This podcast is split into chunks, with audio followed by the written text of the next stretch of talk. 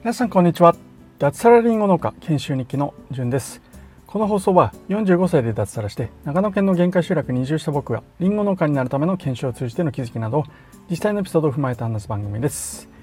はい皆さんこんにちは。2023年5月26日金曜日ですね、えー、今日も京都でリンゴの畑から、えー、放送をとっております。現在ですね、えー、作業本日の作業は終了して夕方なんですけれども今日は一日ですね、えー、摘果といって、えー、リンゴの実の実を取る作業そして同時にですね、えー、ヒコバエっていうものって知ってますか？ご存知ですかね？ヒコバエってリンゴの木の根元からえー、っと何て言えばいいんだろうな。芽がこう出て縦にこう伸びてこうやっとするんですよね。うん。え、それをそれがあるとまあいろいろ作業の邪魔だったり、え、栄養を吸われてしまったりとかっていう理由があって、え、切るんですけども、えー、摘果をしながら剪定ばさみでそのヒコバエを切りそしてですね、え、僕が今来ている畑はですね比較的若いりんごの木が多いんですね。5年から7年。でちょっと前の園主さんが、え、あまりこう手がかけられなかったなんてこともあって、木がですね上に向かってどんどんどんどん伸びていて、まあ、徒長とかっていうんですけども徒長しそういったものが多くてあのまあ、混み合っちゃってるんですよね。であんまりにも混み合ってしまうとこう風通しが良くなくて病気になりやすいとかさまざ、まな理由があって良くないんですけどもそれをハサミで、え、切りながら、え、やっておりました。3つの作業を同時にはしご登りながらやったりしてるもんでなかなか進まないんですけれどもはい、えー、なんとか一日中 ずっとそれやってましたね。はい。で、えー、今仕事がまあ本日は終了ということでスタンド FM を撮ろうというふうに思って撮っております。ちょっと最近春だからですかねリズムがちょっとつかめていない感じで、えー、なんか朝もちょっと撮る撮れなかったんですけどもはい、えー、で、えー、ということでちょっと前置き長くなりました。本題に入りたいと思います。農業とは全く関係のない話なんですけどもタイトルはですね NFT の課題、えー、難しすぎる問題。とでもしておきましょうか。はい、あのですね、えー、僕が今所属しているトマージョ DAO という、えー、オンライン上のコミュニティがあります。え、そちらではですね、ネット上で、まあ、ディスコードというサーバー、まあ、なんか難しい言葉使いまくりだな今日使わないつもりだったんですけどもすいませんあのまあチャットができるネット上のツールというふうに考えてください。ディスコードというものがあります。でまあ、そこで集まってこうわちゃわちゃやっているわけなんですけれども僕らはですね6月9日に NFT というものを発行いたします。それでですね、まあ、僕はこの NFT というものに今非常に熱狂して、えー、ね、勉強したり買ったり売ったり、えー、いろんなことをしているんですけどもこれを NFT を知らない人に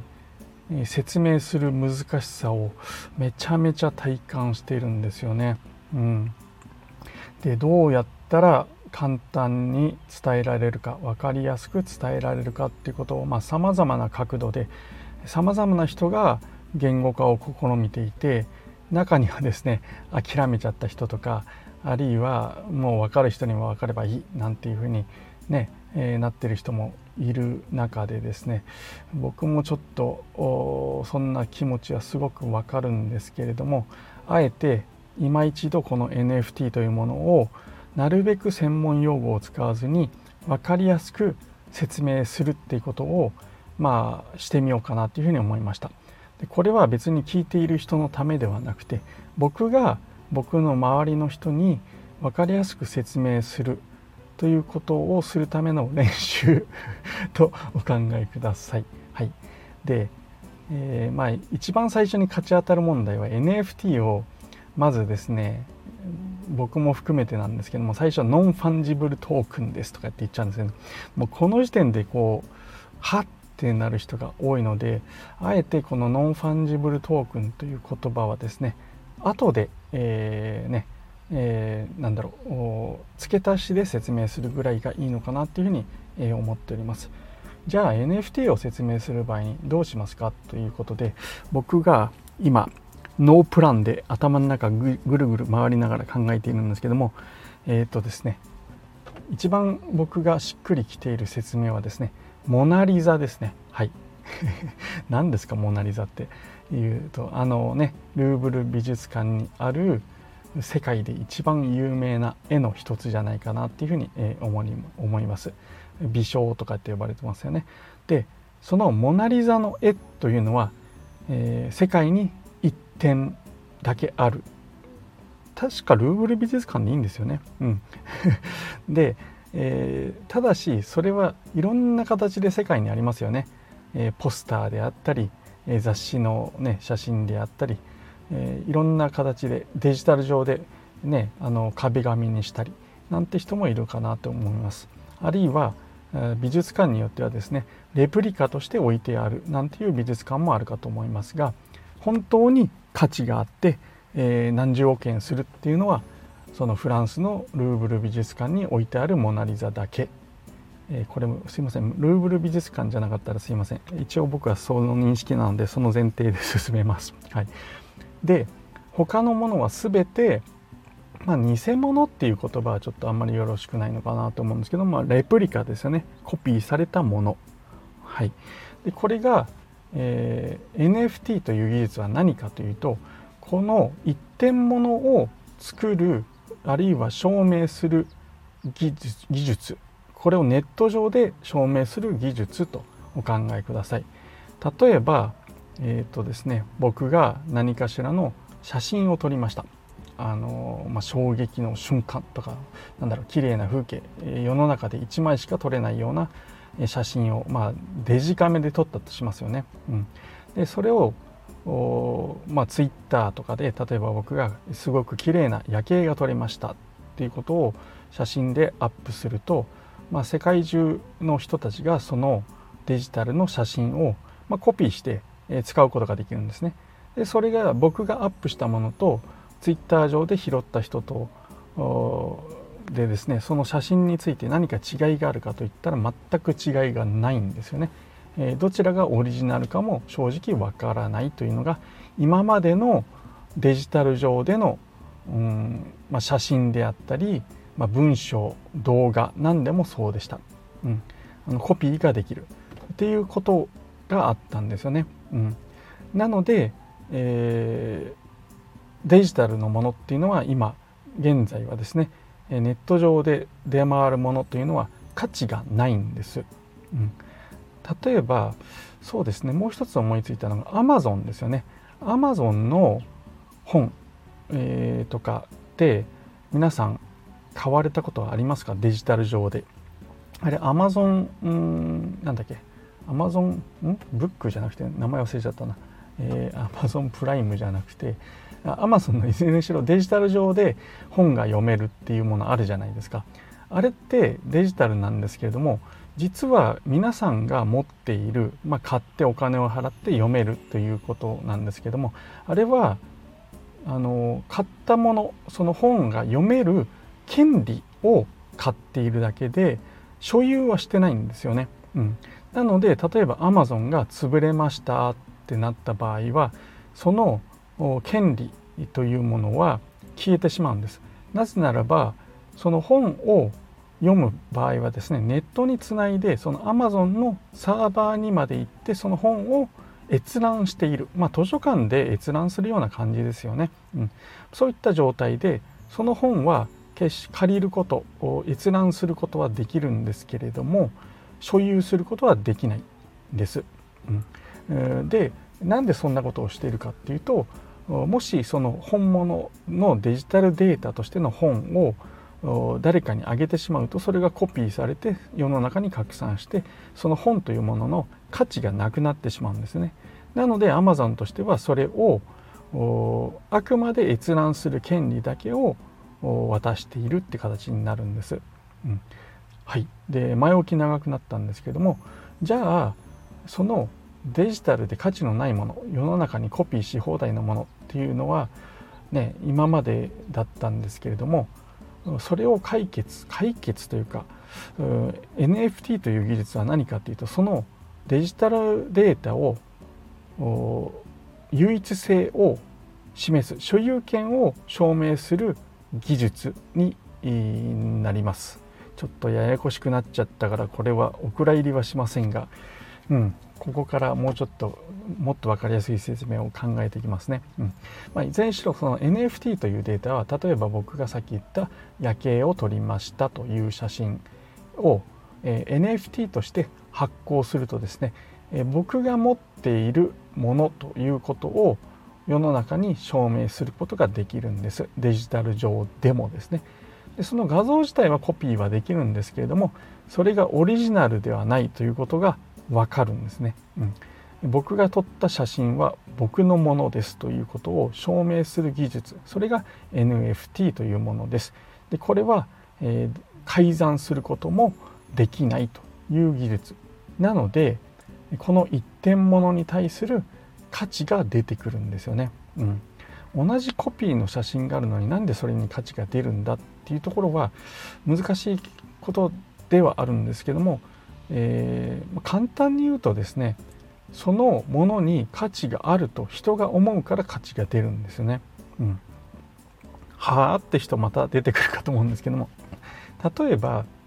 なんだろうな金金ってまあ綺麗で光り輝くものですけどももともとはそれって地球上にあるものでそれに価値があるかどうかっていうのはあの人が決めたものですよね。うん、これが綺麗だから価値がある。希少だから価値があるっていうふうについてきたものだと思うんですけどもそこそれが価値があるよってみんなが信じてるから価値になってるんですよね。お金もそうですよね、えー、紙幣って単なる紙ですけれどもそれに価値があるよってみんなが信用して認めている。国家が発行してそれを保証している。だから価値があるんだってことで価値を認めていると思うんですけども NFT も一緒ですね。一点物になった瞬間にそれは希少性が出てきてかつそれに対して価値があると人が思えば価値が出てくるというものです。え僕が撮った夜景の写真だとはっきり言ってイメージ湧かない。そもそも価値がないと思われるかもしれないんですけども。じゃあですね、えー、今、えー、ピカソが生きていたとして、え、そのピカソがですねデジタル上で、え絵を発行してそれにサインをしました。でそれを NFT で発行して、えこれは世界にオンリーワンの一つのピカソが描いたデジタルデータですって言ったらどうですか?これめちゃめちゃ高く売れると思います。いくらそれをデジタル上でコピーしたところでそれはオリジナルではない。本物ではないっていうことが分かってしまうんですよね、うん。まあ、そういったものが NFT というものになります。NFT はですね、えー、まあ裾野の広い技術ですので今絵の話をしたんですけれども例えばですね卒業証書これはですね改ざんができないという切り口で NFT を語る上で大事だと思うんですけれども、えーと、NFT で卒業証書を大学が発行することによって学歴詐称なんてのはできないんですよね。うん、なぜなら改ざんができないからです。で一点物、えー、例えば僕が順がえー、どこどこ大学を卒業しましたという証明書を NFT デジタル上で、えー、発行することによって、えー、唯一、えー、僕だけが持っている NFT というものになります。あとはですねアメリカでは今不動産売買に NFT が使われ始めたっていうこともありましたよね。うん、あの土地の所有権を NFT で発行することによって、えー、その家土地の場所から全て保有権から所有権から全てを NFT 化して改ざんできないデータとしてそれをですね、え、売買することができるできるんですよね。でそれを持っている人がその家の所有権を持つという形になるので、ま、これは改ざんができないので使えるってこともありますしあとは煩雑な手続きですよね、え、登記簿謄本だ、え、印鑑だねえ、不動産会社に行くだっていうそういった手続きを全てえ、飛ばすことができるなんていう使い方もあったりしますよね。うん、はい、えー、今回は失敗回ということで あのなんとか NFT を簡単に説明しようとしたんですけども僕自体がですねえー、なんかちょっと今話しながらあっち行ったりこっち行ったりでうまく説明できなかったななんていうふうに、えー、思います。まあ、こんな失敗、え、話も何かの役に立てばというふうに思ってお蔵入りはせずあと毎日更新をちょっと続けたいということもあってこのままアップさせていただきます。はい、えー、長々付き合っていただきました方は申し訳ございませんでした、えー、この番組はスマホの中に農村を作るトマジョダオの提供でお送りいたしました。トマジョダオでは6月9日ロックの日にまさに今日お話しした NFT を発行いたします。この NFT を持つことによってですね僕らのコミュニティ内で野菜をですね売る権利であったり、え買う時にちょっとお得な特典がついてきたりあるいはですね、え新規就農者の相談ができたり、えそんなあ権利が、え付与されていく予定です。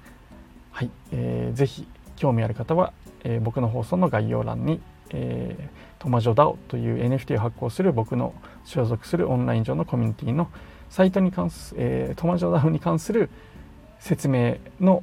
サイトであったりあるいはその Discord というコミュニティへの入り口の URL が貼っております。えー、ぜひ覗いてみてください。最後まで聞いていただきましてありがとうございました。それでは今日も残り、えー、半日ですがあ楽しくやっていきましょう。じゅんでした。ではでは。